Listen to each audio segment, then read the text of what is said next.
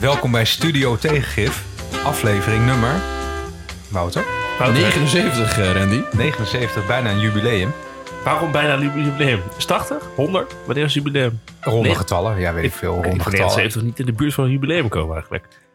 We, we, we gaan richting de honderdvijfentwintig, ja. Okay. Maar wij hebben een uh, gast, Arjen Witlak. Van harte welkom. Dankjewel, leuk hier te zijn. Ja, fijn dat je er bent. Uh, wij gaan het hebben over digitalisering, een gevaar voor de rechtsstaat. Uh, jij bent van de Kafka Brigade. Jij moet zo zelf maar even uh, wat uitgebreider zeggen uh, wat dat is en waar dat over gaat. Ik denk dat mensen als ze het woord horen meteen al uh, wel een vermoeden hebben. Uh, en je, de aanleiding dat jij hier bent, je hebt een boek geschreven. Um, Volwassen Digitale Overheid. En eerder kunnen we jou kennen van... Uh, Uh, de Digitale Kooi. Sorry, ik twijfelde even van... wat was het? Hoe, hoe heette die nou precies ook alweer? Um, nou, misschien wil je wat vertellen over de Kafka Brigade.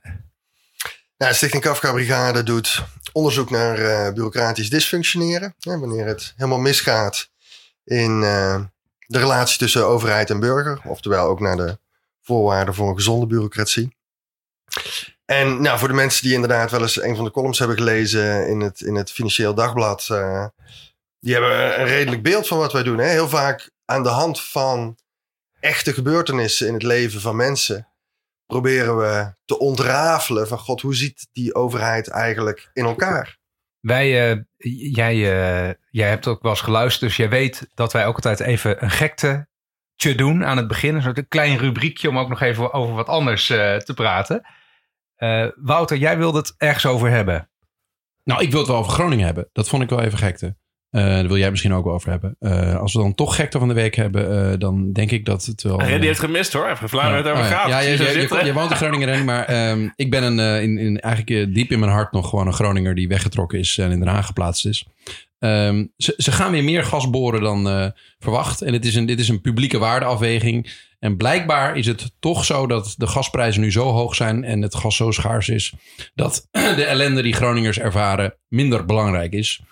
Um, het, ik las dat ze toch uh, uh, terug naar, uh, wat is zevenkomma negen duizend kuub gaan uh, in plaats van uh, één komma negen wat het nu zou zijn. En uh, dat, ik vond het tragisch. Miljard kuub. Uh, ja, miljard kuub, ja. Inderdaad, ja. Um, Voor de Duitsers, hè? Ik begreep dat Duitsers... Ja, de Duitsers hebben meerjarige contracten. Dus Duitsers zeiden gewoon van... Uh, uh, nou ja, niet... Ik, zo van, wij hebben jullie coronapatiënten opgevangen, dus nu mogen we ook even... Nou, dit was de afspraak, gas vriend. Regelen, vriend. Uh, ja. ja, en dat, dat jullie uh, minister uh, onlangs geroepen heeft dat het afgebouwd gaat worden naar nul. Dat zal allemaal wel. Nieuwe situatie, nieuwe schaarste. Ik heb minister ja. Blok vandaag horen zeggen dat het doel nog steeds is om naar nul toe te gaan. Op dat zou termijn. Ik ook zeggen als ik minister Blok was. Ja. Hij heeft nog drie dagen. Ja, dat, dat ja, heeft er misschien mee te maken. Ja. Uh, maar ik vond dit wel... Uh, dit, dit, dit, is, uh, dit, is, dit kan niet vaak genoeg benadrukt worden. Hoe, wat, dat hier een, uh, dit, dit is niet een, uh, iets wat, wat geen alternatief heeft. Uh, dit, is een, dit is een keuze die gemaakt wordt. En, uh, en dat, ik denk dat uh, we gaan onderschatten hoe dit in uh, Groningen het, uh, het wantrouwen ten opzichte ja, van uh, onze instituties fu- uh, aanwakkert. Funest voor het vertrouwen in de overheid natuurlijk. Ja. Gewoon... Het idee van een onbetrouwbare overheid, dat wordt hier zo uh, enorm door versterkt, uh, ja. lijkt mij. Uh, dus uh, nee, dit is geen uh, goede zaak. Ook al zijn er argumenten voor, maar het is niet... Uh, Randy denkt, ik hou mijn mond even. Nou, jullie kijken nu zo naar mij als Groninger. Nu moet ik, ik dacht eigenlijk dat je het over het nieuwe kabinet wilde gaan hebben. Nee, je kon dit niet laten gaan. Nee, dat snap ik. Dat snap La, ik laat ja. u maar maar het kabinet doen. Nee, maar dit is wel... Ik, ik kan er wel over zeggen dat uh, er is altijd voorgehouden... Dat er, dat er eventueel meer gas opgepompt kon worden... wanneer er een koude winter was. Maar dat, daar werd wel bij gezegd dat dat dan voor Nederland was. Hè? Niet, niet ja. uh, voor Jan en Alleman uh, uh, in Europa. Dus ja, ik denk dat dat wel slecht gaat vallen, ja. ja. Hey, wat was bij Arjen, wat, wat is jou uh, opgevallen? Dat vind ik ook wel interessant om de gast even te vragen. We hebben een uh, nieuwe ministersploeg die uh, maandag gepresenteerd gaat worden. We hebben een uh, regeerakkoord. Is er iets bij waar jij van zegt van... Nou, dat vond ik spannend. Wat vond ik spannend? Nou ja, ik vind het in zekere zin best hoopvol dat uh, iemand die geconfronteerd is geweest met een hoop gevolgen van de wijze waarop wij digitaliseren, nu staatssecretaris voor digitalisering wordt. Je bedoelt, even kijken hoor, Alexandra van Huffelen van ja. uh, D zesenzestig. Die wordt de eerste staatssecretaris van digitalisering. Precies. En, en wat, wat, uh, wat zou zij mee kunnen nemen vanuit haar ervaring als staatssecretaris verantwoordelijk voor uh, toeslagen? Nou, ik denk dat een van de dingen waarvan ik verwacht dat ze ze meeneemt... is natuurlijk dat er flink wat dingen onderzocht zijn, ook bij de Belastingdienst, die ook soms na zelfs drie onderzoeken uh, nog altijd niet helder zijn. Zoals bijvoorbeeld, er is een systeem waarin al die signalen, fraudesignalen werden geregistreerd. De fraudesignaleringsvoorziening. Ja. En waar die gegevens nou eigenlijk allemaal heen gegaan zijn. Welke organisaties die de gegevens hebben gebruikt en met welke consequenties. Dat weten we tot op de dag van vandaag niet. Terwijl daar toch al drie onderzoeken aan besteed zijn. En dan denk ik, dat zou een leerervaring voor je kunnen zijn. En een leerervaring waarvan ik denk, die heel nuttig is voor een staatssecretaris voor digitalisering. Ja. En het is gewoon ook, goed brugje naar je boek. Het is ook gewoon uh, inderdaad wel iets dat je... Dat is precies zo'n voorbeeld waarvan je eigenlijk inzichtelijk zou willen hebben of kunnen zien waar die gegevens naartoe gaan. Met welke overheidsinstantie het eigenlijk allemaal gedeeld wordt. Ja, maar toch, volgens mij moeten zijn... we op een andere manier okay. beginnen. Want okay. ik denk als mensen de, het titeltje zien en ze lezen dat jij van de, of horen dat jij van de Kafka Brigade bent, dan verwachten ze, nu ga ik wat verschrikkelijke anekdotes horen over hoe het helemaal mis kan gaan. Misschien wil jij beginnen uh, met, met, met zo'n verhaal of met zo'n geval wat uh, een goede introductie is op jouw boek.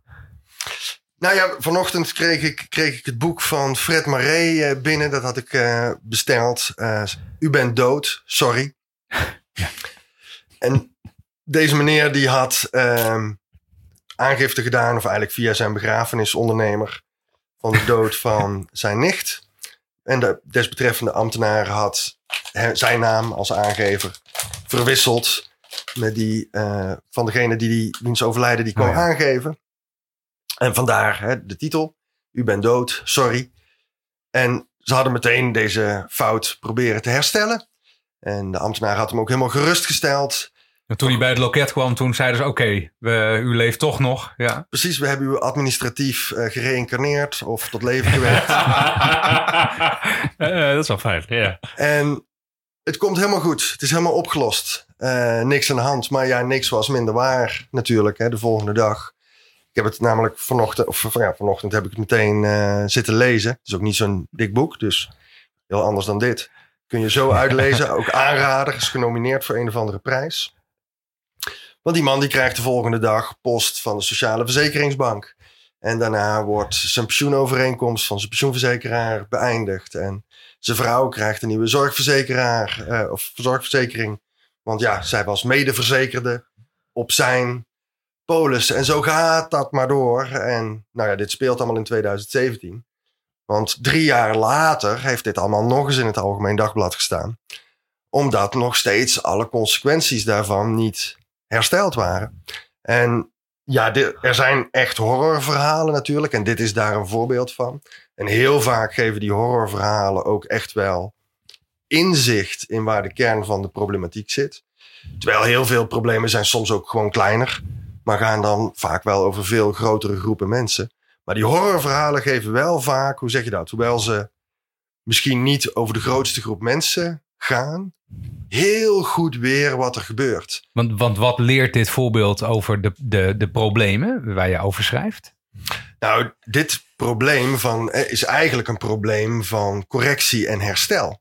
He, bij, denk ik, vinden wij het hier allemaal normaal. En ik denk dat eigenlijk iedereen het normaal vindt in Nederland. Dat op het moment dat je als overheid een fout maakt. Nou, ten eerste dat je die herstelt. Hè, dat je dat fatsoen hebt. En, hè, want dat is ook gewoon een beginsel wat we denk ik allemaal delen. En dat het ook kan. Hè, we vinden, iedereen vindt het toch logisch dat we de, dat we de uh, digitale infrastructuur zo inrichten dat je een correctie kunt doorvoeren. Ja, lijkt, lijkt heel voor de hand liggend. Ja. Lijkt me.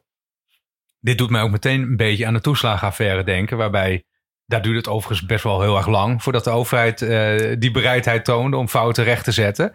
Maar toen, toen zeiden de hoogste politieke machten van dit land, wij gaan dit recht zetten. Het lukt niet. niet. Het lukt gewoon niet. Het lukt niet. Nee, waar ligt dat dan? Waar ligt dat dan aan? En ik denk dat het ook, hoe zeg je dat, heel mooi illustreert. Of heel mooi, het is natuurlijk echt verschrikkelijk voor die, voor die mensen. Maar het laat heel goed zien inderdaad dat het systeem niet is ingericht op correctie. Uh, en voor een heel belangrijk deel ook, ook bewust. Hè, in negentien vierennegentig. Het is echt leuk om eens de memorie van toelichting nog eens terug te lezen. Bij uh, artikel vierhonderdtwaalf van de A W B. Dat zal niet iedereen willen doen, maar daar staat in. Van, van welke wet? De, A... de, de Algemene Wet Bestuursrecht. Oh. He, want daar stond in ik zal even de kans voor de luisteraar. Dat er conflicten ontstaan en de kans dat er fouten ontstaan is heel klein. En als dat gebeurt, ja jongens, dan gaat het over geld. Dus dan kunnen we dat altijd corrigeren. Ja, ja, He, dat ja, was echt ja. het idee destijds. Maar ja. de wereld is veranderd. Dat is toch wel heel erg niet waar. uh, ja, precies. Het is heel erg niet waar. Je zou nu kunnen zeggen, het was misschien een beetje naïef, zou je kunnen zeggen, toch? Ik vind trouwens het woord uh, administratief reïncarneren, die moeten we er wel inhouden uh, voor de toekomst. Maar het is wel bijzonder inderdaad, dat je dus niet, dat dat dus heel lastig is om administratief te herstellen of te reïncarneren.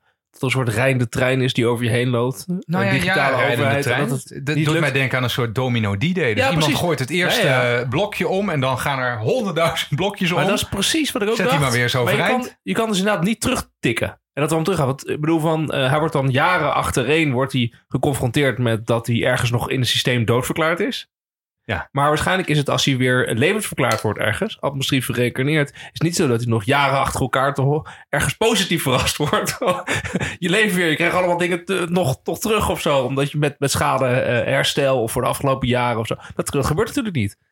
Toch? Nee, dat klopt. Het is hartstikke asymmetrisch. Nee, ik vind, wat je, ik vind je vergelijking met, met, met Domino D D uh, vind, ik, vind ik ook echt een hele mooie vergelijking. Omdat het is één van de mechanismes die je volgens mij ziet, is dat een fout zich kan verspreiden als een olievlek, maar een correctie niet.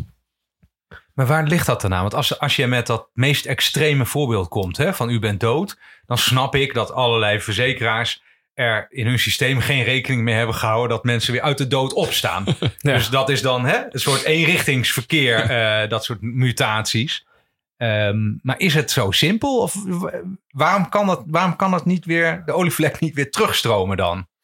Nou, er zijn best wel een flink aantal redenen voor waarom dat niet kan. Um, een van die redenen is eigenlijk hoe wij ertoe gekomen zijn dat we op deze manier uh, gegevens uitwisselen. Namelijk op een hele decentrale manier. Hè. Voor een heel belangrijk deel gebeurt dat tussen, onderha- tussen organisaties onderling in onderlinge onderhandeling. Van goh, het is wel handig als wij deze gegevens kunnen gebruiken. Zonder dat daar een soort kwaliteitskader overheen ligt. Hè? Daar ging de digitale kooi eigenlijk over. Mm-hmm. Met bepaalde eisen als, nou ja, als u deze registratie gebruikt, dan moet u ook wel correcties kunnen verwerken. En moet u ook wel alles kunnen verwerken. Want de gemeente bijvoorbeeld, die kan dit wel herstellen. Hè? Die kan ook zeggen van, goh, ja, ja. later in de tijd kunnen ze zeggen, eerder was iemand toch in leven. Hè? Dat noem je uh, dus eigenlijk de historie van zo'n gegeven. Nou, die historie moet je bijvoorbeeld als zorgverzekeraar of als pensioenverzekeraar of nou ja, wie daar dan ook maar handelt. Dat moet je kunnen verwerken, want anders mag je deze registratie niet gebruiken. Dat soort afspraken zijn er niet. Ook überhaupt correctieprocedures, nou zeker in het algemeen zijn die er niet. Maar ook vaak niet op een wat lager niveau. Dat je überhaupt goed kunt waarnemen dat iets een gegeven is wat weer veranderd is. Maar misschien is wel de meest voor de hand liggende verklaring van, kijk, dat je de registratie herstelt, betekent niet dat de gevolgen hersteld zijn. He, dat is net als uit een vliegtuig vallen. Als de deur open staat, als je de deur dicht doet, val je ja. nog steeds naar beneden. Ja. Nou, zo is het bij een overheidsbesluit ook. He, je hebt die gegevens gekregen. Dat is echt een hele goede vergelijking. Ja. ja, je hebt daarna gehandeld. Ja, die handelingen, dat is natuurlijk nog weer een traject op zichzelf, omdat terug te draaien. Maar mag ik een kleine... Want het, ik, ik ga nu even toegeven voor de luisteraar alvast. Ik, ik werk in dit domein, dus ik heb hier ook heel veel gedachten over. En je, je triggert me een beetje. Want waar het mij ook aan doet denken is dat, dat in die hele geschiedenis van, van automatisering en digitalisering van, uh, van onze rechtsstaat, Um, mm-hmm. is heel vaak de trigger geweest dat we de boel efficiënter en effectiever gaan organiseren. Dus we gaan gegevens op één plek opslaan en op heel veel plekken gebruiken. En dat wordt allemaal doorgeleverd. En dat hoef je niet overal meer te gaan bijhouden met papier. En dat is efficiënt en dat werkt. En dat is inderdaad ook heel mooi. Daardoor kunnen we, in Nederland kunnen we in, uh, in vijf minuten je belastingaangifte te doen, door, zonder, terwijl dat twintig jaar geleden met allerlei formulieren heel moeilijk was. Maar er is een maar. Dat is alleen maar heel efficiënt en effectief in de happy flow. Dus als het goed ja, als gaat, het goed gaat ja. dan is het heel fijn dat we gegevens doorleveren en dat alles klopt. Maar als er ergens in die gecreëerde parallele digitale wereld iets Gewoon zoals in, in I T zeggen ze vaak... Uh, wat is het? Uh, bullshit in, bullshit out. Nee, wat mm-hmm. is het ook weer? Precies dat. Garbage in, garbage out. Dus als er ergens troep in het systeem in de raderen zit... dan wordt je dus troep overal doorgekopieerd en doorgegeven. Ja. Um, en de mechanismen om de happy flow... heel efficiënt en effectief te laten verlopen... zorgen er ook voor dat troep heel efficiënt en effectief... als een olievlek verspreid ja, door nee, het systeem. Ja, absoluut. En dat was nooit de bedoeling volgens mij. Dus volgens mij hebben we een soort van uh, een optimistisch geloof gehad... in alles gaat efficiënter, effectiever en goedkoper worden als overheid. Maar hebben we hier gewoon niet zo genoeg bij, goed bij stilgestaan? Is, is, klopt dat ook een beetje, wat ik daar uh, denk? Nou ja, dat beeld waar, waar je op een duur inderdaad naar voren brengt... Hè, van we gaan alles op één plek uh, opslaan... en al die gegevens uh, vanuit dezelfde bron gebruiken. Laten we vooral even constateren, dat doen we nu niet. Hè? We denken misschien oh, dat we dat doen. Ja. Want we, we, we slaan het helemaal niet op één plek op. We slaan het op duizenden plekken op. Kun je dat wat, wat ja, misschien voor de luisteraar maken? Voor de lees, uh, luisteraar. Waar, waar, waar denk je dan aan? Wat wordt er opgeslagen en door wie wordt er opgeslagen? En nou, waar even, wordt opgeslagen? Even een heel concreet voorbeeld. Hè, van, hij zegt inderdaad van God. Hè, er is een hij soort, is Wouter voor de luisteraar. Hij is Wouter, inderdaad. Ja, ik dus. Zeg, zeg nog even helemaal het begin van het ideaalbeeld, zoals je dat net schetste. Het ideaalbeeld is dat je in negentien negentig ontzettend veel loketten had... waar jij je moest belden, melden als, met, als burger met grote stapels formulieren. En dan moest je dan je zaak afhandelen. Moest je hopen dat je een aardig ambtenaar had die jou wilde helpen... en die ging wat rondbellen met een telefoon. En dan kon je je zaken doen. En als je belastingaangifte moest doen... moest je in allerlei mappen gegevens opzoeken en die invullen... en dan met je naar de, naar de Belastingdienst en dan hopen dat je een aardig ambtenaar hebt... Dat hebben we digitaal gemaakt. Dus we hebben gegevens in registers gezet. En die registers die horen worden bevraagd aan de achterkant van de overheid. Dus de achterkant van de overheid is één grote spaghetti van gegevens die doorgeleverd worden. Um, en het idee was dat dat heel efficiënt en effectief uh, zou zijn. En dat we een goedkopere overheid hadden die mensen betere dienstverlening kon bieden. En dat is in heel veel gevallen ook waar, volgens mij. Oh ja, maar... absoluut. En misschien moet ik dat nog wel heel even toevoegen inderdaad. Hè? Van, ik ben geen tegenstander van digitalisering. Hè? Misschien even echt goed om dat even duidelijk te maken. Ik ben vooral een tegenstander van ondoordachte digitalisering. Want wat, hè, even praktisch voorbeeld, hoe gaat het echt? Hè, het idee is bijvoorbeeld, alle mensen of alle ingezetenen staan geregistreerd bij de gemeente. Ja. Zou het niet handig zijn als het kadaster die gegevens gewoon kon gebruiken? Ja. En dat je niet nog een keer je gegevens ook daar moet gaan aanleveren. Nou, prima idee. Tegelijkertijd, het kadaster heeft daar een kopie van staan bij het kadaster. Waarom? Omdat er veel meer mensen zijn die een huis kopen in Nederland... dan alleen maar mensen die ingezetenen zijn bij een gemeente in Nederland. Want als ja, ik ja. Spanjaard ben... Het zijn dus niet alle mensen. Ja. Het zijn helemaal niet alle mensen. En wat wij dus doen in Nederland is op een decentraal niveau... Hè, Ja, dit ja. soort dingen regelen. Terwijl stel je had ditzelfde principe gehad binnen één organisatie. Dan had je natuurlijk je doelgroep geherdefinieerd.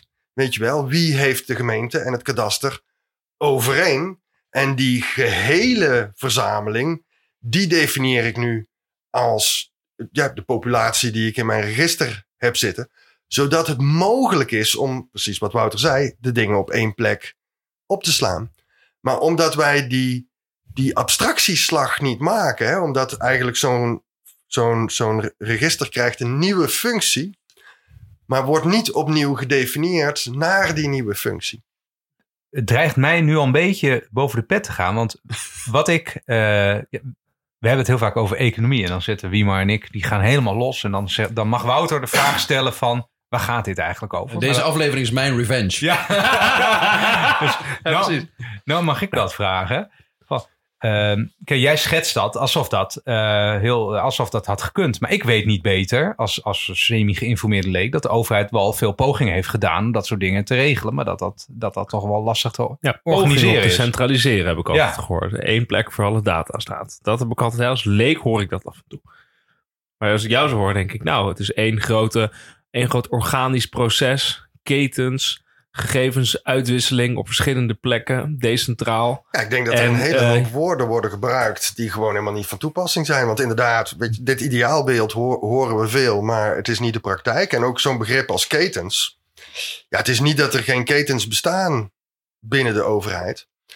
Maar heel veel dingen zijn natuurlijk helemaal geen ketens. Hè? In het bedrijfsleven, als je een, een kraan maakt...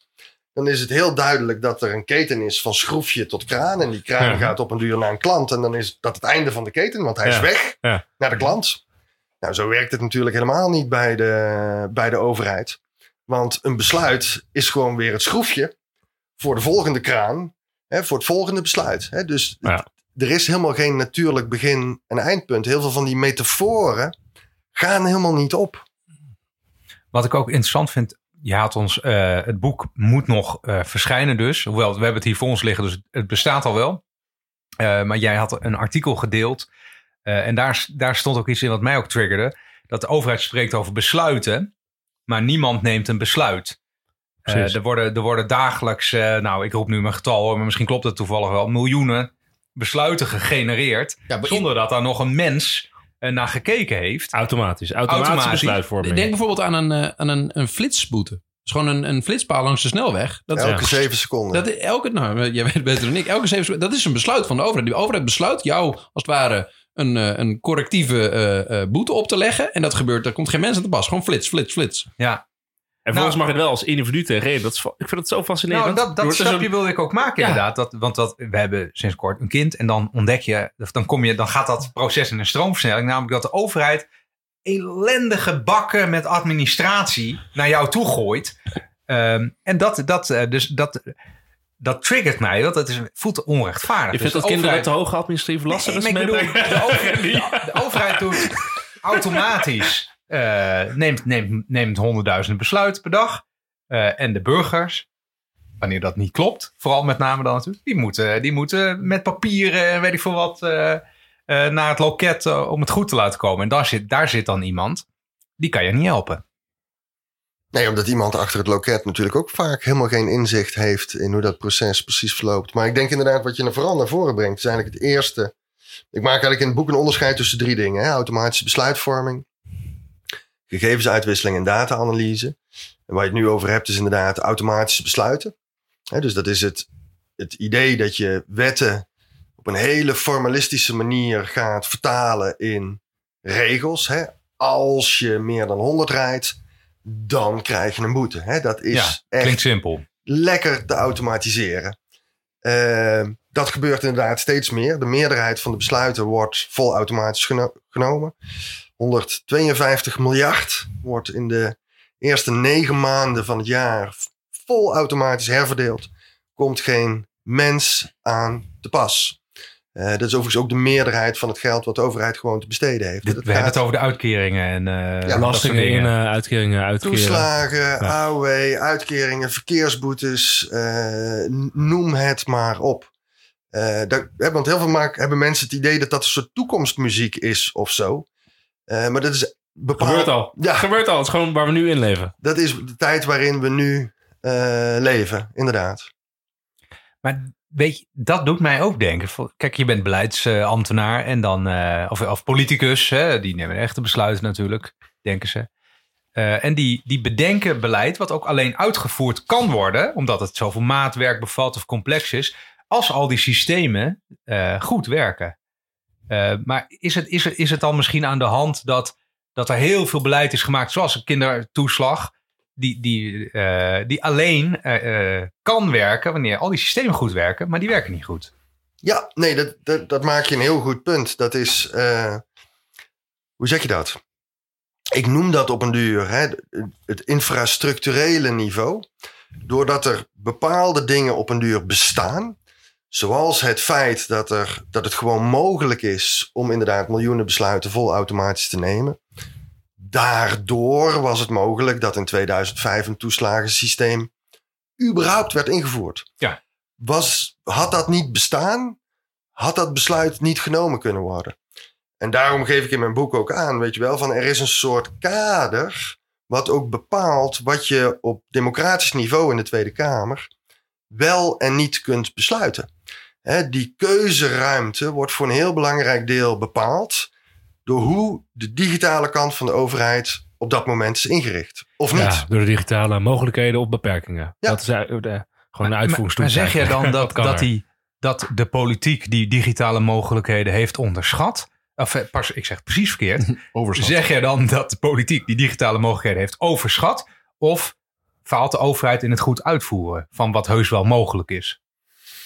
Nou, ik denk dat we er een beetje te weinig aandacht voor hebben. Kijk, wat we net zeiden is, is gewoon een feit. Het feit dat de automatische besluitvorming bestaat, is, maakt het mogelijk dat de overheid veel meer besluiten neemt.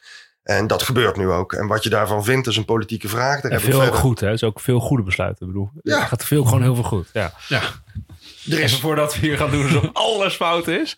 Oh nee, maar kijk uh, inderdaad naar de, naar de cijfers. Ik heb er nog met, met, met opzet een groen vinkje bij gedaan. Hè? Bij de toeslagen, net voordat de toeslagenaffaire uh, plaatsvond.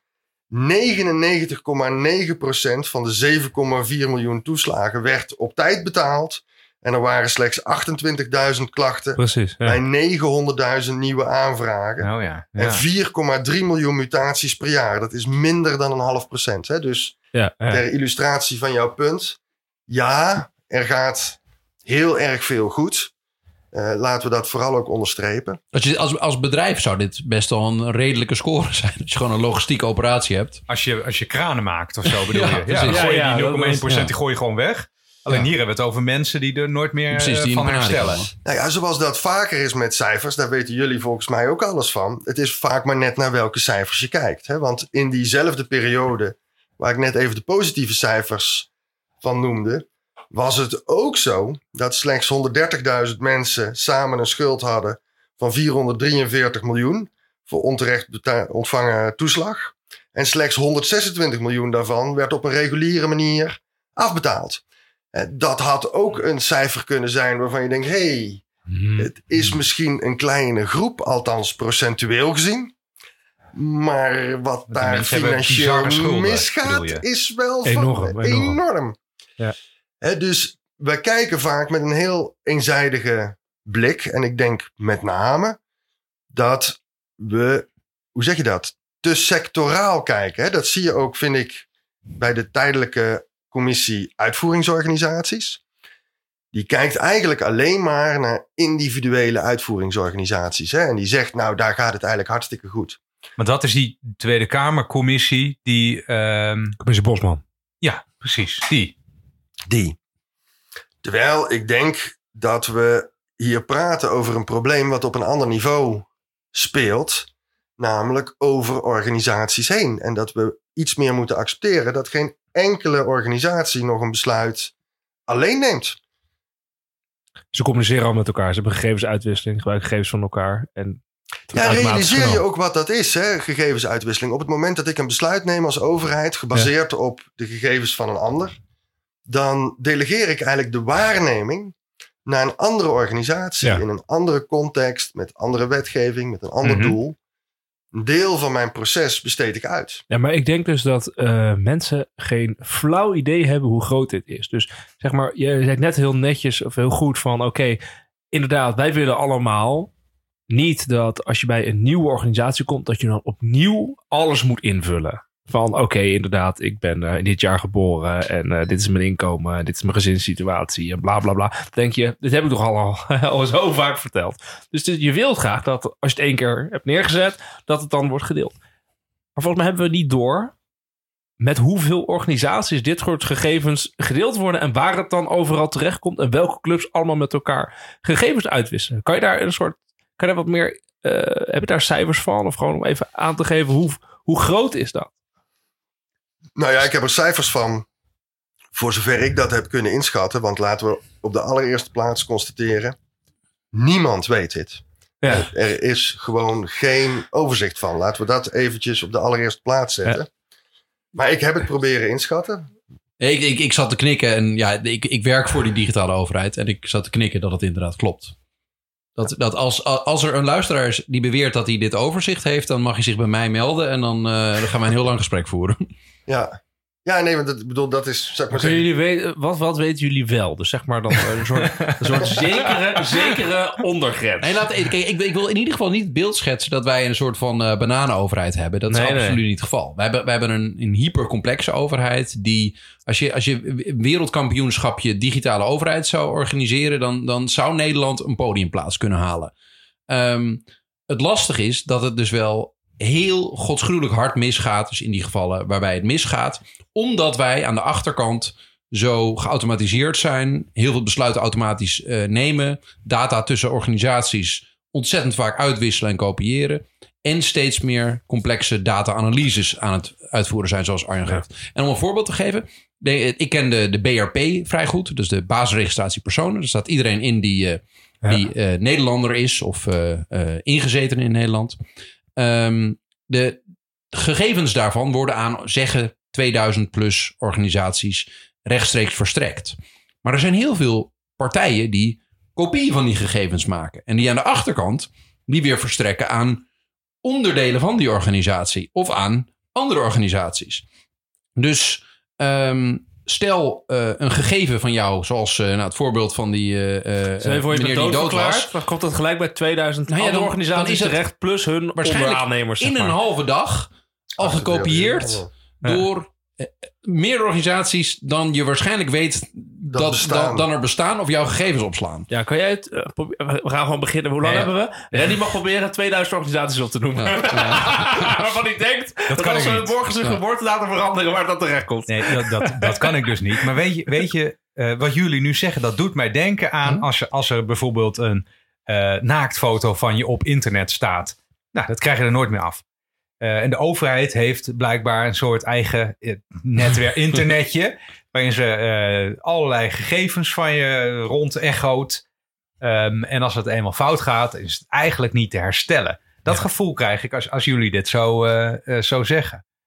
Nou, dat is ook zo. En hoe zeg je dat? Even voortbordurend op Wouter, want ik denk inderdaad dat wat hij zegt helemaal klopt. Maar wat daar ook wel bij hoort. Kijk, we nemen één verantwoordelijkheid eigenlijk niet. Hè? Want inderdaad, heel veel is best relaxed geregeld in Nederland. Relaxed. Maar het zou eigenlijk wel een heel goed idee zijn als wij die organisaties kenden waar die gegevens aan werden geleverd. En die kennen wij niet, omdat nou, ten eerste die gegevens hè, uit jouw B H P-voorbeeld via verschillende routes worden geleverd. Vaak inderdaad eerst aan een soort koepelorganisatie die ze weer doorlevert. Mm-hmm. En er is niemand die eens even centraal een lijstje bijhoudt van goh, waar gaan die gegevens eigenlijk allemaal heen? En dat is eigenlijk best wel handig voor als je een foutje hebt gemaakt en denkt van goh, wie moet ik eens heel even navragen of ze dat wel hebben hersteld. Maar jij trekt in jouw boek, heb ik in dat artikel gelezen, want het boek heb ik dus nog niet kunnen lezen, een vergelijk met de Rijksbegroting. Dus ooit was er een tijd dat, dat men in Nederland, of dat er helemaal geen ministerie van Financiën was en dat men ook niet wist hoeveel geld werd uitgegeven. Ja, nou ja, inderdaad. Kijk, de ultieme consequentie hiervan, van het feit dat wij dat overzicht niet hebben, is eigenlijk dat wij geen democratische besluitvorming uh, kunnen nemen, omdat we gewoon niet weten wat de consequenties zijn van bepaalde politieke besluiten, omdat we gebrek aan overzicht hebben. En daarvoor gebruikte ik inderdaad die metafoor. Kijk, tot wat was het, uh, zeventien achtennegentig of zo, had, maakten wij inderdaad maar heel soms in de Republiek een overzichtje uh, van, van de uitgaven over het geheel der wetten. Mm-hmm. En je kunt je helemaal voorstellen wat er dan gebeurt. Geld uitgeven wordt echt heel makkelijk uh, als je geen, geen overzicht uh, daarvan hebt. En op een duur kwamen er dus ook wel wat stemmen op van goh, misschien Uh, moeten we dat proberen wat meer in overeenstemming te brengen met, met de lasten die het, die het kunnen dragen. En pas na vijftig jaar gingen wij jaarlijks een begroting maken. En je zou denken, weet je wel, van mensen hebben dan, dan iets geleerd. Maar dit is iets wat we eigenlijk steeds opnieuw moeten leren. Kijk naar uh, de C O twee uitstoot bijvoorbeeld. Pas sinds uh, oktober twintig negentien maken wij een overzichtje van wat elke sector nou precies ja, ja. uitstoot aan soort, C O twee. Begro- C O twee begroting dus eigenlijk. eigenlijk een C O twee begroting. Voor die tijd kon je kletsen wat je wilde over C O twee reductie. Maar het was natuurlijk allemaal gelul in de ruimte. Want je had geen idee. Je kon helemaal niks vergelijken in nee. termen van wie doet wat. En dat geldt natuurlijk net zo goed bij het equivalent van de Rijksrekeningen. Hè? Wat is er eigenlijk echt gebeurd? Wat is er eigenlijk echt uitgegeven? Pas als je dat soort overzichten hebt, kun je doelen gaan stellen als bijvoorbeeld begrotingsevenwicht. Want je denkt dat is iets wat op zichzelf staat. Hè? Dan moet je gewoon afspreken. We doen, we doen nu begrotingsevenwicht. Ja. Maar dat is niet zo. Je moet eerst afspraken maken over hoe je die begrotingen allemaal in elkaar schuift. Uh, ja, je moet ambtenaren hebben die dat ook elk jaar doen. Uh, en pas als je dat overzicht hebt, dan pas kun je eigenlijk dat soort maatschappelijke doelen gaan stellen. En hoe, hoe is die uh, vergelijking met die data dan? Want uh, je weet nu niet wie wisselt welke data met wie uit. Uh, en als je, dat, als je dat weet, wat kan je dan wel? Nou ja, een heel concreet voorbeeld vind ik inderdaad dat, dat voorbeeld met de, met de fraudesignaleringsvoorziening. Hè, van... Die moet je even toelichten, denk ik. Kijk, wat er gebeurd is in de fraudesignalering... Wat, heel... wat is dat? Dat is een grote database ja. waarin de Belastingdienst allemaal uh, fraudesignalen opsloeg, uh, hè, vastlegde. Uh, en hè, dat is in de pers bekend geworden onder de term zwarte lijst. De zwarte lijst, oh, ja. daar moest je niet ja. op, op uh, belanden. Ja, tweehonderdveertigduizend mensen en dertigduizend uh, vooral Z Z P'ers en kleine bedrijven stonden daarop. En aanvankelijk leek, hè, want daar hebben ze dus één heel bijzonder ding wat daar gebeurd is, is dat ze op een duur hebben gezegd van goh, wij zetten jou onder de noemer opzet grove schuld. Uh, op het moment dat jij een bepaald bedrag aan schuld hebt bij de Belastingdienst. Dus dat ze niet gingen kijken ja. van nou, ben jij een, een, een hele foute jongen. Ook automatisch bedoel je? Ja, gewoon automatisch. Ja. Gewoon door het bedrag te vergelijken. Want dat was, was, was, was, hè, dat was, zo hoort het natuurlijk niet. Hè? Zo, zo mag dat ook wettelijk helemaal niet. Maar dat is wel gebeurd. En dan is de vraag natuurlijk, wat heeft dat voor consequenties voor mensen? En aanvankelijk was het idee van god, die consequenties zijn relatief overzichtelijk. En langzaam ontdek je dat die consequenties een stuk minder overzichtelijk zijn.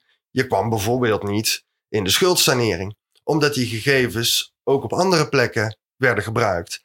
En vervolgens... Want we weten eigenlijk gewoon niet zo goed welke instanties allemaal aangesloten waren op de zwarte lijst en op die opzet grove schuld. En we weten volgens ook niet, niet alleen wie de data kregen, of de meest recente data was en of de correcties aankwamen, maar ook niet wat er vervolgens mee gedaan werd in alle automatische besluitvormingen van die organisaties. Dat weten we eigenlijk niet. Dat overzicht bestaat nee. niet.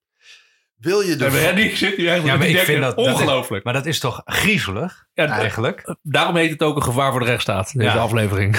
Ja. Dat is ja. terecht. Ja. Maar bij de, om het nog beeldender te maken. Dus er is een, een groep mensen die heeft bedacht, wij moeten gaan een beetje wat triggers inbouwen op basis waarvan we mensen gaan checken of ze misschien fraude plegen. Uh-huh. Die verzinnen dan wat parameters van, nou, misschien als je, weet ik veel, als je een lange neus hebt of, nou ja, ze hebben dan waarschijnlijk wat betere redenen. Veel mensen op één adres of zo. Er zijn wat dingen die ze verzinnen.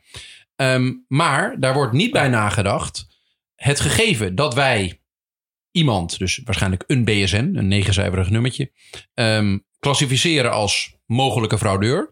Uh-huh. Dat zetten we ergens in een register, waar dat allemaal heen gaat. Dus eigenlijk, je zit een soort Excel-sheet te bouwen, waarbij je uh, regeltjes aanmaakt, B S N, kruisje, mogelijk fraudeur. En vervolgens zijn er allerlei partijen, die mogen die in, in de cloud, waar jij die, uh, die Excel-sheet hebt staan, mogen die gaan bevragen van, goh, wie heb je eigenlijk allemaal aangemerkt als mogelijke fraudeur? En de mensen die dat aanmaken, die, die kun je er eigenlijk ook niet ja, iets verwijten. Want die hebben, zijn helemaal niet bezig met waar gaat dit gegeven allemaal naartoe zweven. En, en die, die klassificatie die ik uh, iemand aan, digitaal aan zijn broek hang. Um, maar dat, dat, dat, want dat is dienstprobleem niet. Um, maar er is eigenlijk niet nagedacht over waar gaat dit gegeven allemaal naartoe. Is dat wat je zegt? Ja, nee, dat, dat klopt. En laten we even, even voor de duidelijkheid, hè, dat we het overzicht houden. Waar je het nu over hebt, zijn in feite een bijzonder soort gegevens. Namelijk mm-hmm. geen individuele en feitelijke gegevens. Maar dit zijn vermoedens. Resultaten van data-analyse. Ja, oh ja, ja. Dus dit zijn statistische gegevens of eventueel niet feitelijke gegevens. Hè. Dus dat is een bijzonder soort ja. datastroom.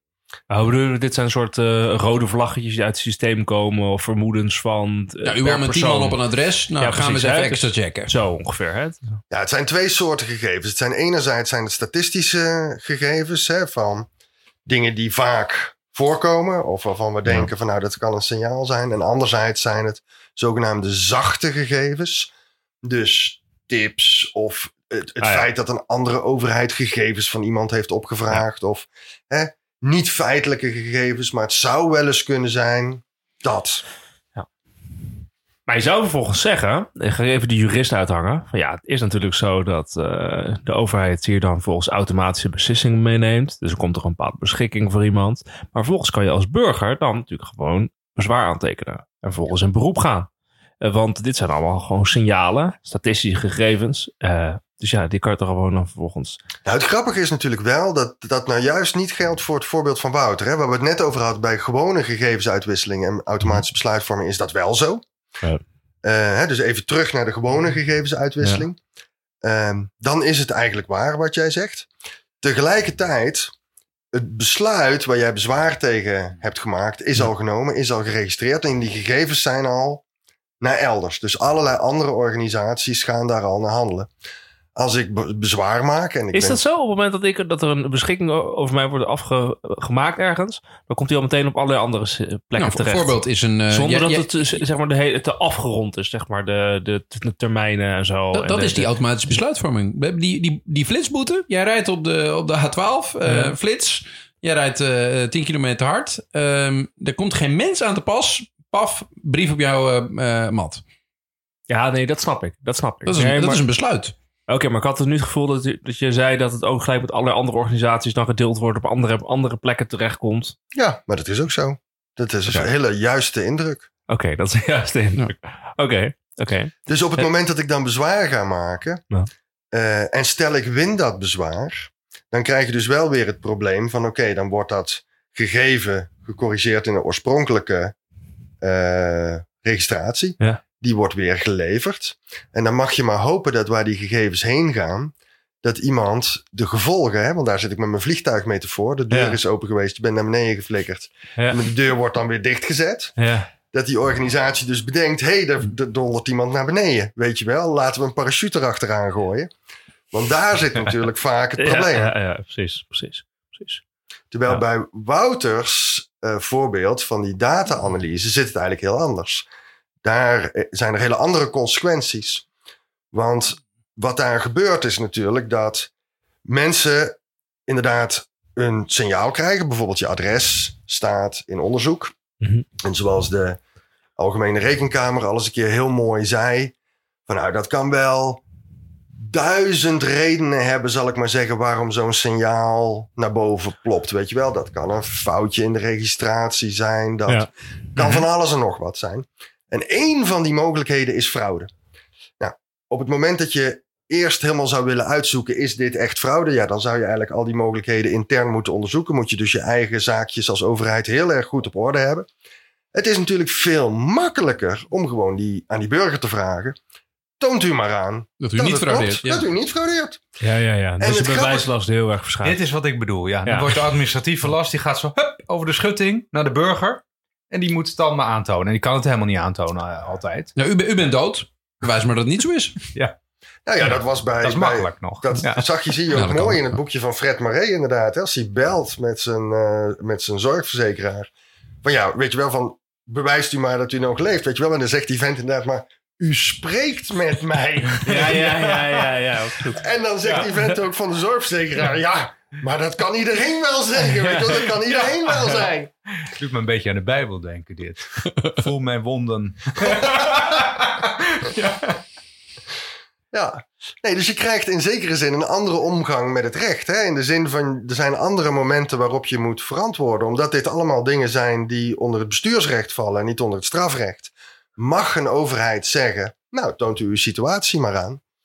Uh, en dan krijg je dus inderdaad de situatie... Maar het is echt een verzwakking gewoon van de juridische positie van burgers. Denk ja. Toch? Echt duidelijk. Dus uh, verduidelijk even net uh, voor de grap de jurist speelde... om te kijken van wat gebeurt er eigenlijk. Dit is gewoon uh, een... Dit is gewoon een, een, een, een ja, uh, wat? Nou, dit geeft mij wel een heel onderdanig gevoel. Ja. Ja. Niet, niet ja, als een burger van een rechtsstaat... Ja. maar als een... Als een je wordt onderdrukt. Als een horige in ja. uh, tsaristisch Rusland. Zo voel ik mij een beetje. Als je... Uh, allerlei dingen kunnen overkomen. Uh, en dan moet je het zelf eigenlijk allemaal maar aantonen en oplossen. Uh, want dat, dat, dat, de toeslagenaffaire is denk ik het grootste voorbeeld van hoe dit dan, hoe dit dan mis kan gaan. Waar dan uh, tienduizenden mensen uh, uh, dat overkomt. En die komen er gewoon nooit meer uit. Er wordt iets in werking gezet wat je nooit, daar kan je nooit meer allemaal achteraan vegen. Al die, uh, al die... Nou ja, waar ik natuurlijk in zekere zin heel blij mee ben bij de toeslagenaffaire, is dat de toeslagenaffaire dit probleem wel op de kaart heeft gezet. Kijk, ja. de digitale kooi heb ik natuurlijk geschreven... voor een heel belangrijk deel uit frustratie. dat waar ik ook kwam, ik kreeg dit onderwerp gewoon met geen mogelijkheid uh, geagendeerd. Dat moeten we nog doen. We zijn wel vergeten. Waarom ben jij hier directeur van geworden? Wat is de passie? Waarom zit je hier? Je zit hier al, hoe lang zit hier over te praten? Ja. Hoe lang zit hier over te praten? veertig minuten. veertig minuten. Nee, dat klopt. En, dat zouden we uh, doen. Je, maar ja, we zouden doen. Zo lekker het gesprek. Ja, en ik dacht, het is een fantastisch gesprek. Ja. Net zoals je dit al best wel lang doet als directeur van deze club. Dus je hebt hier iets. Het speelt iets. Er is een passie of zo. Of een frustratie, hoe je het wil noemen. Nou ja, god, ik bedoel, ik ben gewoon gefascineerd door regels. Ik heb vroeger altijd een I C T-bedrijf gehad. Ik ben heel veel bezig geweest uh, met, met standaardisatie, vooral in het onderwijs. En dat laatste ook vooral in de Verenigde Staten. Ik ben ook gefascineerd hier over hoe regels en techniek in feite bepalen wat de regelmaat is in ons gedrag. En hoe dat de samenleving vormt en uiteindelijk ook bepaalt welke waarden wel en niet tot stand komen in onze samenleving. Want voor een heel belangrijk deel is dat iets wat wij mensen organiseren. Enerzijds met wetten en regels, maar dat geloven mensen wel. Dat ja. je daarmee maakt dat hè, sommige dingen meer of minder voorkomen in ja. de samenleving. Maar bij techniek speelt precies hetzelfde. Hè, dat is net zo kaderstellend voor wat wij doen in ons leven. Uh, en soms veel disciplinerender, vaak veel disciplinerender dan wet en regelgeving. Dus en ik heb, ik heb het gewoon. Waarom is het vaak veel disciplinerender? Nou, omdat regels kun je heel vaak overtreden. Hè? Het is heel, het is heel moeilijk om regels. Randy knikt nu heel hard. Nee, hm? nee niks. Nou, er zijn wel regels die, die zelfhandhavend zijn. Rechts rijden bijvoorbeeld. Probeer maar eens links te rijden. Ja. Maar die, het is heel moeilijk om dat soort regels te verzinnen. Ja. Die zelfhandhavend zijn. Terwijl dat met I C T echt veel makkelijker is. Je zet gewoon een alcoholslot op het stuur en je komt er niet meer. Je, je, je rijdt geen auto meer. Dus techniek disciplineert vaak veel meer dan wet en regelgeving. Je mag alleen met DigiD inloggen. Nou, probeer eens maar eens zonder DigiD erin te komen. Kan niet. Ja. Dus je moet DigiD hebben. Succes. En dus mede daarom is het ook veel belangrijker om na te denken wat alle onbedoelde en onverwachte neveneffecten zijn dan bij wetgeving. Maar dan zijn fouten worden ook veel absoluter. Dat doet mij een beetje denken aan de Computer Says No uh, sketch. Van ja, oh, ja, doe dit. Nou, gaat u tot ziens. Ja, nee, en dat is ook, hoe zeg je dat? Wat, hè, wat, is, wat is echt Kafka? Is natuurlijk vooral ook die, het feit dat het een anonieme wereld is die macht over je heeft. Ik kan niet een mens aanspreken. Ik kan niet iemand schuld geven.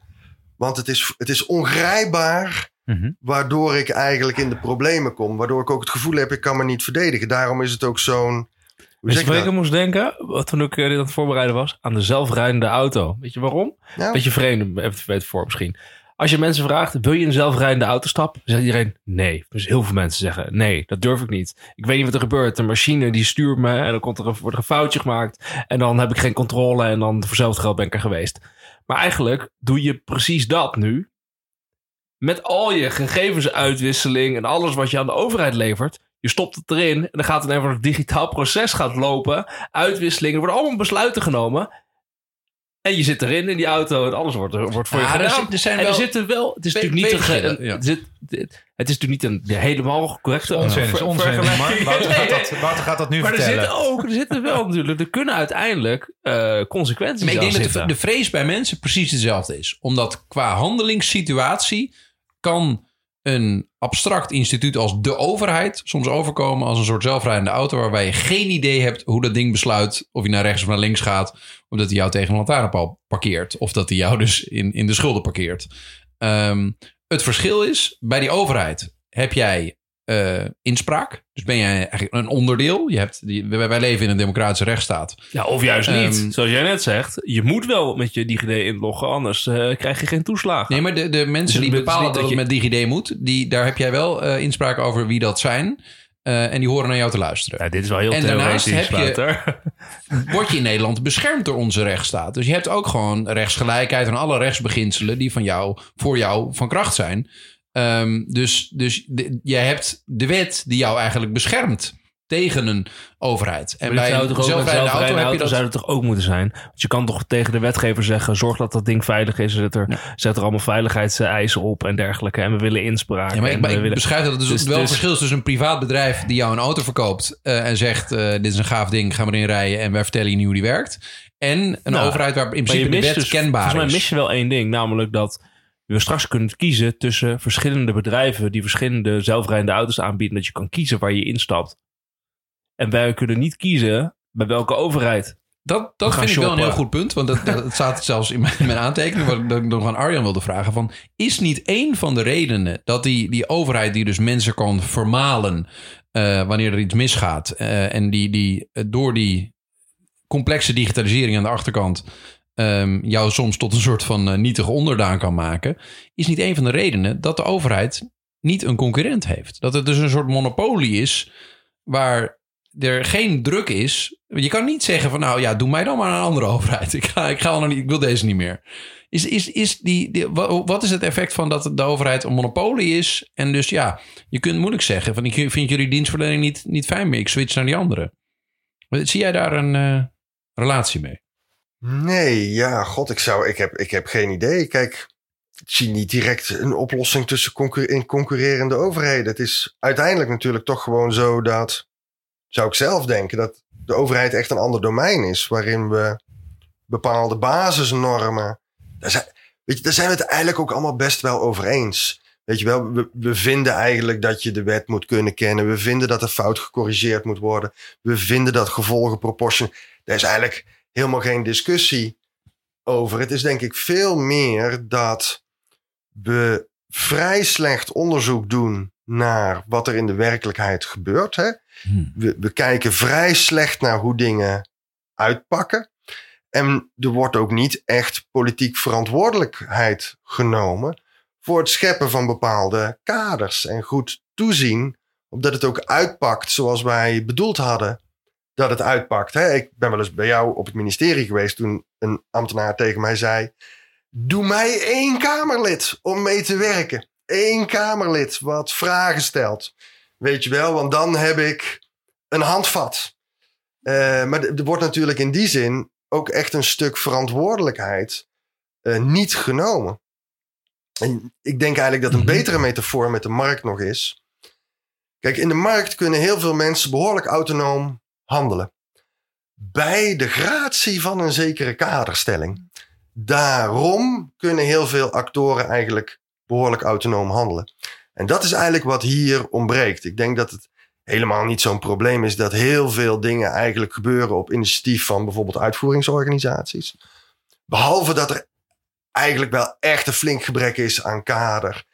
Die zeker stelt dat op het moment dat iets bijvoorbeeld niet in het belang is van een uitvoeringsorganisatie. Ja, je kunt niet, het is net zoiets als gaan vragen om de C O twee uitstoot. Om dat Total en Shell in onderling overleg te gaan laten doen. Uh, ja, dat gaat niet werken. He, dus je hebt wel iets van kaderstelling nodig. Wil dit uh, goed kunnen uitpakken? Dus dat is voor een zelfrijdende auto. Maar die desinteresse bij... Uh, uh... de Tweede Kamer, heel concreet. Die is nu wat beter, denk ik, sinds de toeslagenaffaire. Ja, dus er is ja, wat meer interesse. Ja. Maar is dit niet... Ja, dat klinkt een beetje alsof ik uh, dat met heel veel dédain bedoel. Maar dat bedoel ik niet. Maar is het niet te ingewikkeld? Nou, dat bedoel je wel, huh? Denk ik, een beetje. Nou ja, aan de ene kant... Nou ja, kijk, aan de ene kant is, ziet iedereen dat de Tweede Kamer niet evenveel kwaliteit heeft... als dat ooit wel zo is geweest. Uh, maar dat bedoel ik niet eens. Het is gewoon hartstikke complex... Ja. Uh, ja, wat, wat, wat, uh, wat zeg je dan in het debat wat, dat het ook zin heeft? Dat, dat bedoel ik nu meer. Nou, het is hartstikke ingewikkeld. En laten we bijvoorbeeld eens beginnen om het uh, een stuk minder ingewikkeld te maken... door een beetje lijn aan te brengen. En dingen gewoon op heel veel plekken op dezelfde manier te doen. En niet op tweeduizend plekken hetzelfde wiel uit uh, te vinden. Echt simpele basisregels, weet je wel, zoals... Um, als je gegevens uitwisselt, altijd via één kanaal. Uh, nooit gegevens doorleveren aan een volgende organisatie. Weet je wel, daarmee mm-hmm. heb je al een waanzinnige complexiteitsreductie. Uh, even ja. gewoon simpel overzicht maken. Een standaard voor correctie. Even, even, even het initiatief nemen om al die organisaties die... Onder... Met, met een standaard voor correctie bedoel je iets als van mensen die per ongeluk dood zijn verklaard. Dat je ook... even zorgt dat ze niet, niet een maandje dood zijn geweest in het verleden. Maar dat je Precies. dan ook weer even leven, levend maakt. Geschiedenis ook levenswaardig. Ja. Ja. Weet je wel, even af ook van dat idee dat er geen fouten worden gemaakt. Uh, die worden gemaakt en dus heb je ook uh, herstelprocedures nodig. Ja, maar Arjen, ik, ik, sorry, uh, ik werk ook al tien jaar in dit domein en uh, nou, het gaat me aan het hart. Um, en dit, dit, wat, wat, waar dit, waarom ik denk dat het, dat het in de politiek heel weinig aandacht heeft, is dat dit gaat over um, niet de gevolgen die mensen raken, maar de oorzaken van die gevolgen die mensen raken. Dus dit gaat over waardoor wordt iemand vermalen uh, door, een, uh, door meerdere organisaties. Waar, waardoor komen mensen door, door onze overheid soms in de, in de schulden. Waardoor worden mensen doodverklaard. Waarom? Waardoor worden mensen uitgeschreven van een adres terwijl ze daar gewoon nog wonen. Um, en het, het vergt heel veel doorzettingsvermogen om echt tot die oorzaken te komen. Jij hebt er een boek van vierhonderd pagina's over geschreven. En, en, en dan, het, het is heel ingewikkeld. Um, en ja, d- d- bij, bij, twee, twee afleveringen geleden hadden we het over dat, ik, dat briljante essay van, uh, van Mathieu Segers over de politiek van de gevolgen. Ja. En dat herken ik hier eigenlijk ook in. Dat onze politiek wil het hebben over hoe hard werd die burger gepakt en, en hoe beeldend was die pijn. Maar dit gaat over waarom hebben we een informatiearchitectuur nodig waarin correcties teruggemeld worden. Dat is super saai. Nobody gives a shit. Um, en, en eigenlijk doe jij een oproep van het, het zou in ons aller belang zijn als onze democratische volksvertegenwoordigers die saaie handel eens eventjes op zouden pakken. Ja, en ik, ik weet niet of, daar, of we daar de, ja, de, de structuur voor hebben. Of, of de incentives om dat te doen überhaupt. Waarom ah, ja. is dat bij begrotingsbeleid wel gelukt? Omdat het geld ging. En belastingen. Ja. Waarom is het bij C O twee reductie ook wel gelukt? Want de politieke wil was uiteindelijk. En in die end zal het hier ook gebeuren.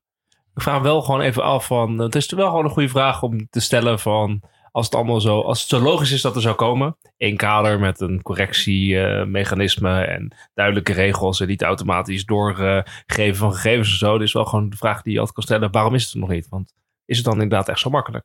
Loopt niet heel het systeem vast als je dat bijvoorbeeld doet? Stel je voor, je zou nu zeggen, oké, okay, je mag vanaf nu niet meer automatisch gegevens doorgeven van de ene, van die, al die tweeduizend uh, instanties. En oh, dan loopt de overheid vast. Ja, dat morgen. Is, dus dat is even ook wel goed om over na te denken. Überhaupt is denk ik niet zo'n goed idee, ook gewoon voor de onderlinge relaties binnen de overheid, om te zeggen vanaf nu. Nee.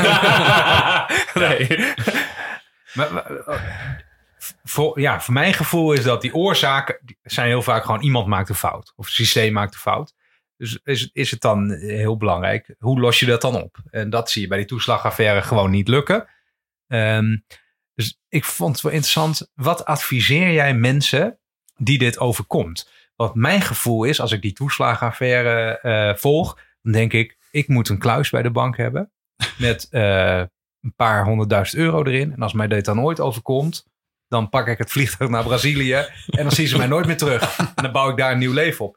Voelt als meest reëel.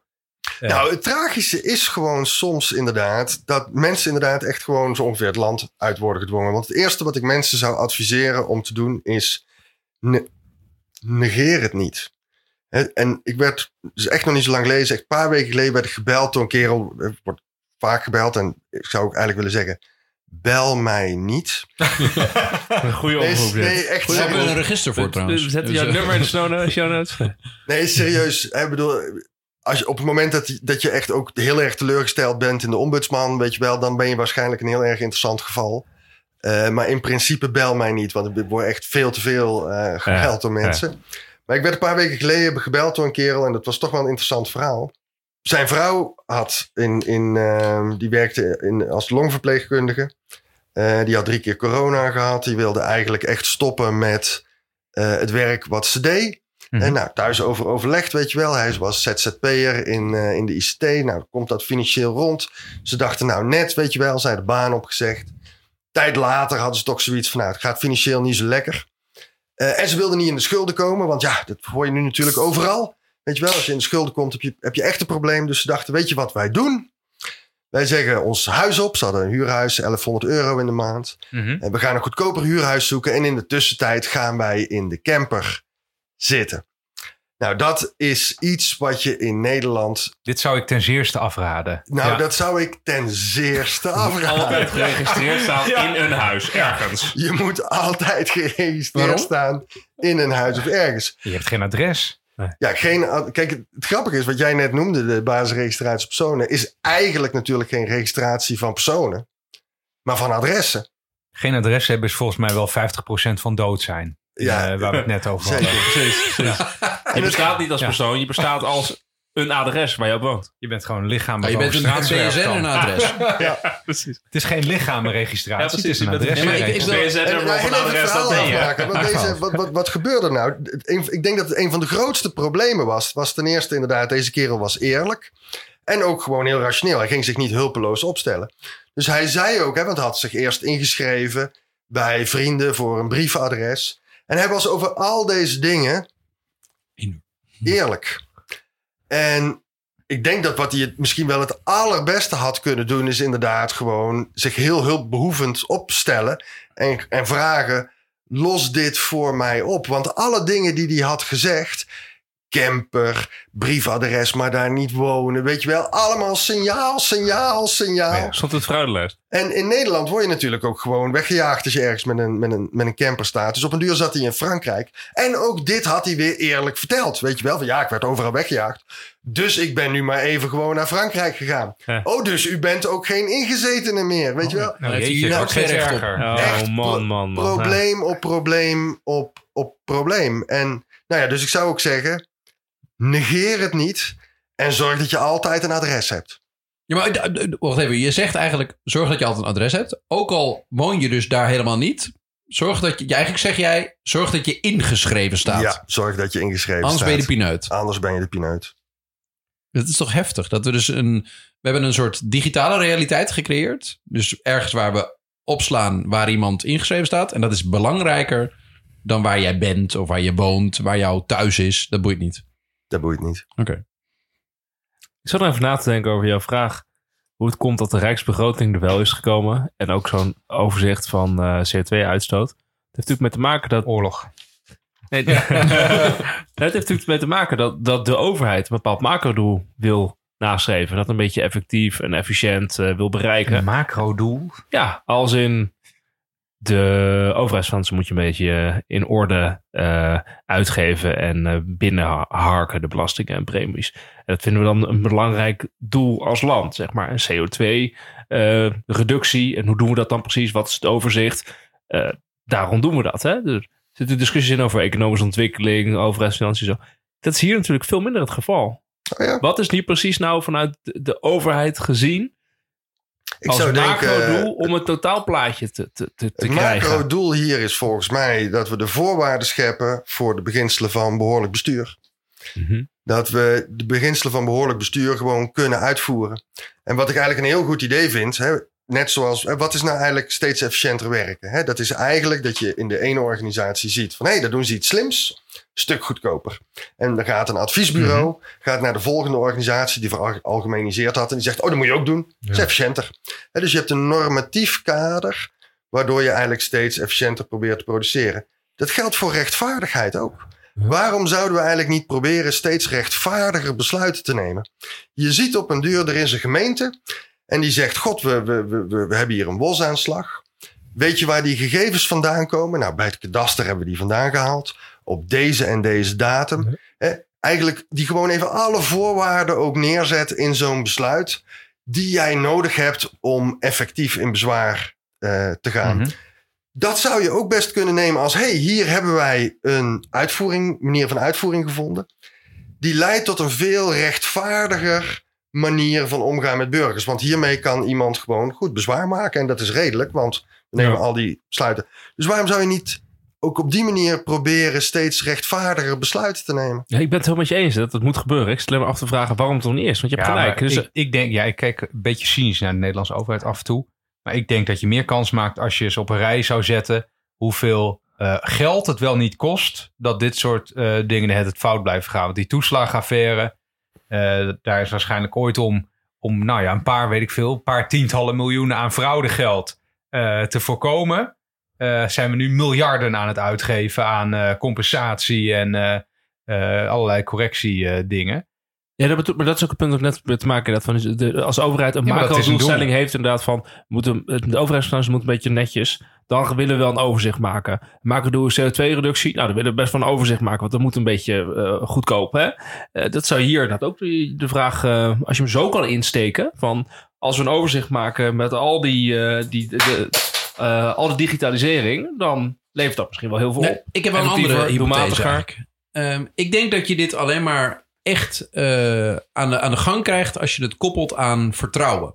Dus je ziet nu in allerlei onderzoeken zo dat, dat gemiddeld gezien uh, de, de Nederlander minder vertrouwen heeft in instituties die ons land uh, tot een uh, democratische rechtsstaat maken. En wat, wat jij beschrijft, Arjan, is dus dat de, de beginselen van behoorlijk bestuur, dus dat je een beetje vanuit kan gaan dat de overheid en de staat jou een beetje redelijk behandelt, die zijn in het geding. Die, die, die, die, die, die, die worden soms gewoon... Uh, overschreden. En als je dat linkt aan allerlei groepen die steeds minder vertrouwen in onze overheid gaan hebben, denk ik dat je een politiek verhaal kunt hebben. Dat je dus kunt zeggen van die, die Groningers die, die nu weer uh, gedonder krijgen, die uh, groepen die um, niet weten dat je ergens ingeschreven moet staan, waar volgens mij echt heel veel van zijn. Um, dat zijn dezelfde groepen die op andere manieren uh, al de klos zijn in het leven. En als je dat tot een verhaal weten te maken van... oké, okay, we moeten zorgen dat mensen weer vertrouwen hebben in, in ons landje.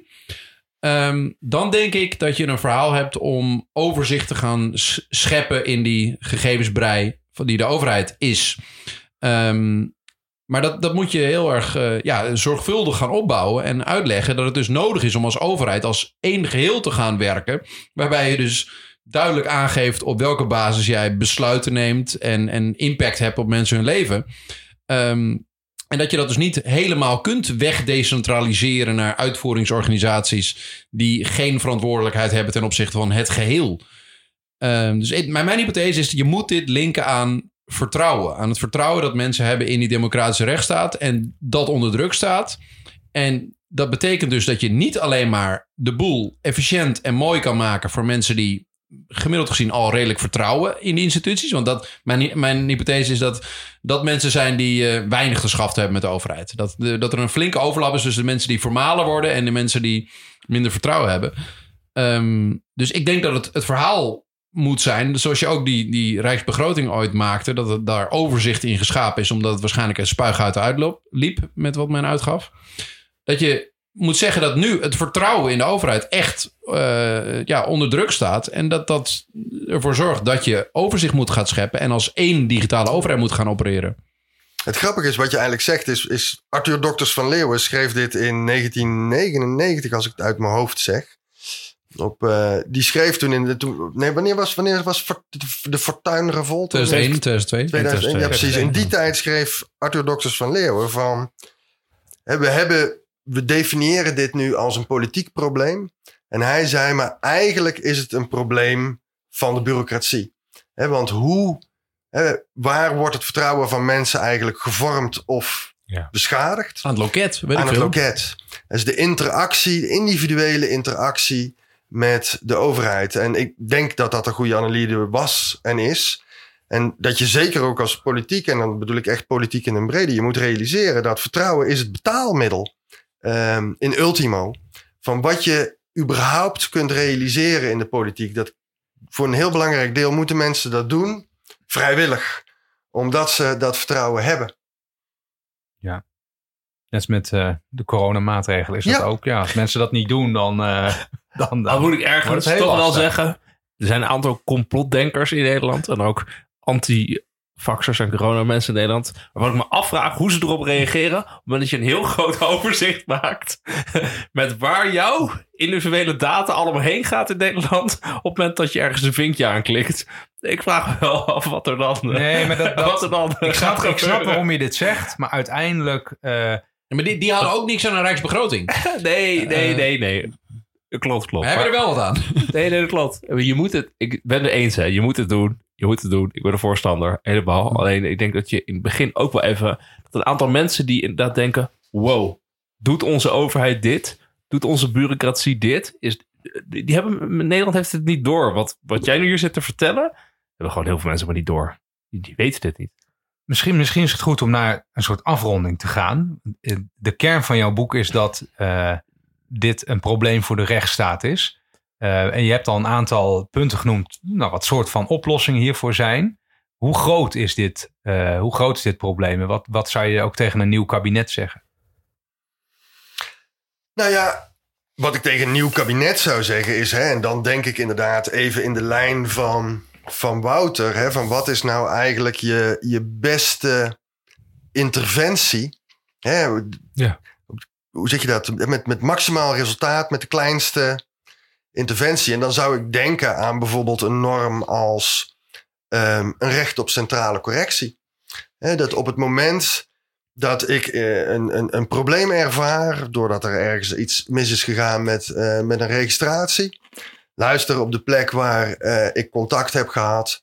daar wordt het probleem ook uh, opgelost. En dat is een afdwingbaar recht.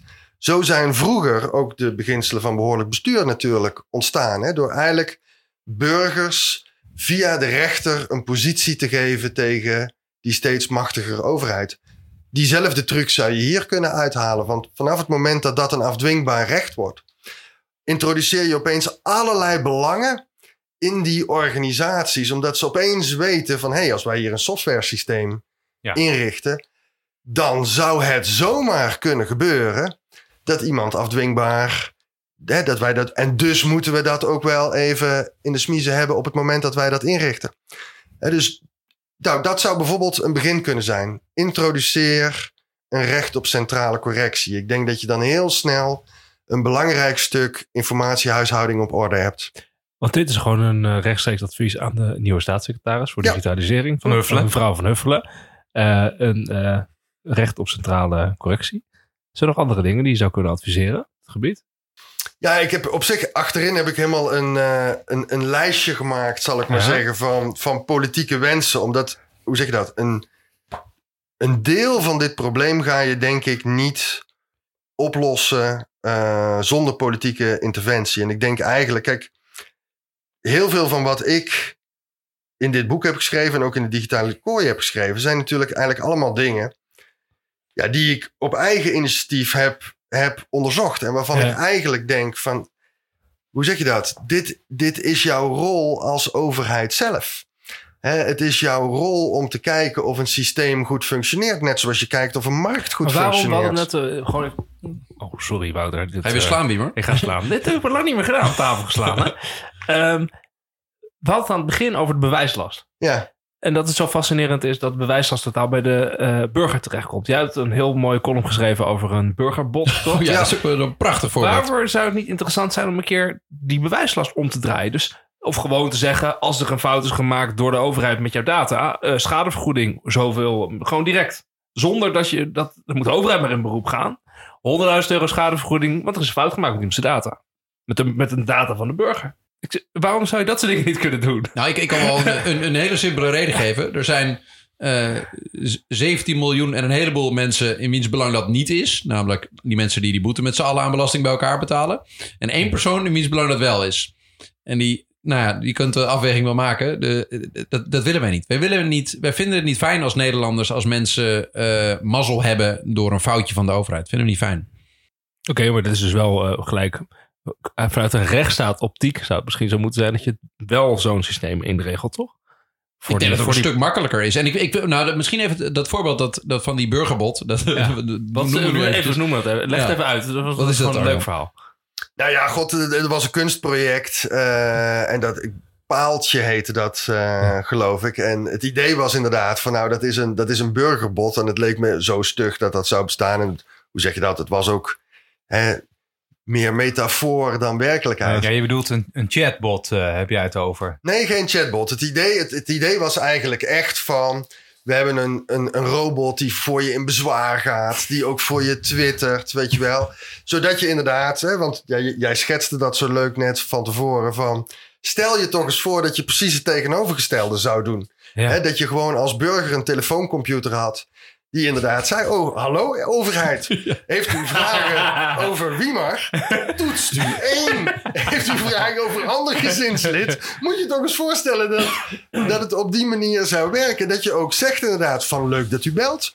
U kunt het formulier downloaden op deze website.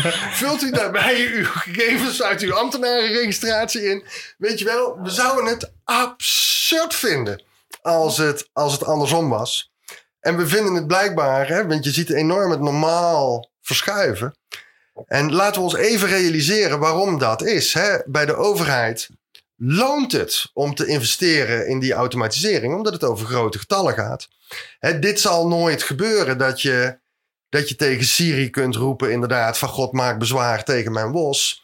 Want dat is helemaal niet zo makkelijk op die manier te automatiseren en zeker niet te kapitaliseren. Maar het is wel even, denk ik, een goed referentiepunt. Als je je even voorstelt, stel het was andersom. Ja, heel erg. Ja, ja, ik, de, vind het, ik vind het helemaal ik vind niet het, mooi. Ik zou wel willen hebben. Als je de digitale overheid tegen je over hebt, tegen je over hebt dat je dan ook gewoon de digitale burger ja. tegenaan zet. Dan gewoon gelijk speelveld. Kom maar. Hey, ja. We zijn nu echt aan het einde. Ja, ja. ja het, is, het is altijd een uh, goed idee om nog wilde brainstorm-ideeën in de conclusie uh, te gooien. Misschien moeten we nog een beetje reclame maken voor het boek. Maar dan komt hij uit. Volwassen Digitale Overheid. Hij is al te koop op bol punt com. Ik kijk je aan of ik het goed zeg. Je zegt het helemaal goed. Je kunt hem overal al bestellen. Bij de A C O, bij de Bruna, bij Boom, bij de Bol. Ik, uh, ik zou dat doen. We zetten in de show notes wel even een linkje, denk ik, naar uh, ja, Bol. Of uh, koop dat bij je lokale boekhandel, zeggen we dan altijd. Uh, de boekpresentatie is op vijfentwintig januari. Mensen kunnen daarheen, las ik wel digitaal op de website. Het is een digitale uh, boekpresentatie. Uh, Ze kunnen daar digitaal heen. Ja. ja. Um, dus, het is een webinar, dus iedereen kan zich aanmelden. Op i bestuur punt n l staat een, uh, kun je je aanmelden. Staat een linkje waarmee je kunt aanmelden. Het is uh, om uh, half van half, half één, geloof ik. Uh, als ik het uit mijn hoofd zeg. Het zal worden aangeboden aan een Kamerlid van uh, de oppositie en een Kamerlid van de regeringspartijen. In een uurtje tijd. En voor journalisten, die kunnen zich nog aanmelden voor de persconferentie via Zoom daarna. Nou, dat, leuk, uh, klik op de link uh, in de show notes. Dan zijn we nu echt aan het einde. Ik, ik Arjen... moet één huishoudelijk dingetje oh, doen. Nou, sorry, wist ik niet. Um, er zijn tegenwoordig mogelijkheden om, om podcasts te raten in Spotify. Oh, dit gaat dus over zelfpromotie. Ja. Uh, ja, Studio Tegengif. uh, lieve luisteraar, geef ons een uh, positieve rating. Dan worden wij meer gevonden. Wij verdienen helemaal niets aan deze podcast, behalve uh, luisteraars. En dat vinden we het mooiste. Dus uh, geef ons een paar sterretjes. Ja, precies. En leuke gesprekken. Intellectuele rijkdom. Sorry, ik ben al een beetje aan het... Oké, okay, dat was hem weer. Ik bedankt voor het luisteren, Arjen. Nogmaals ja, bedankt. bedankt. Tot de volgende keer. Leuk te zijn.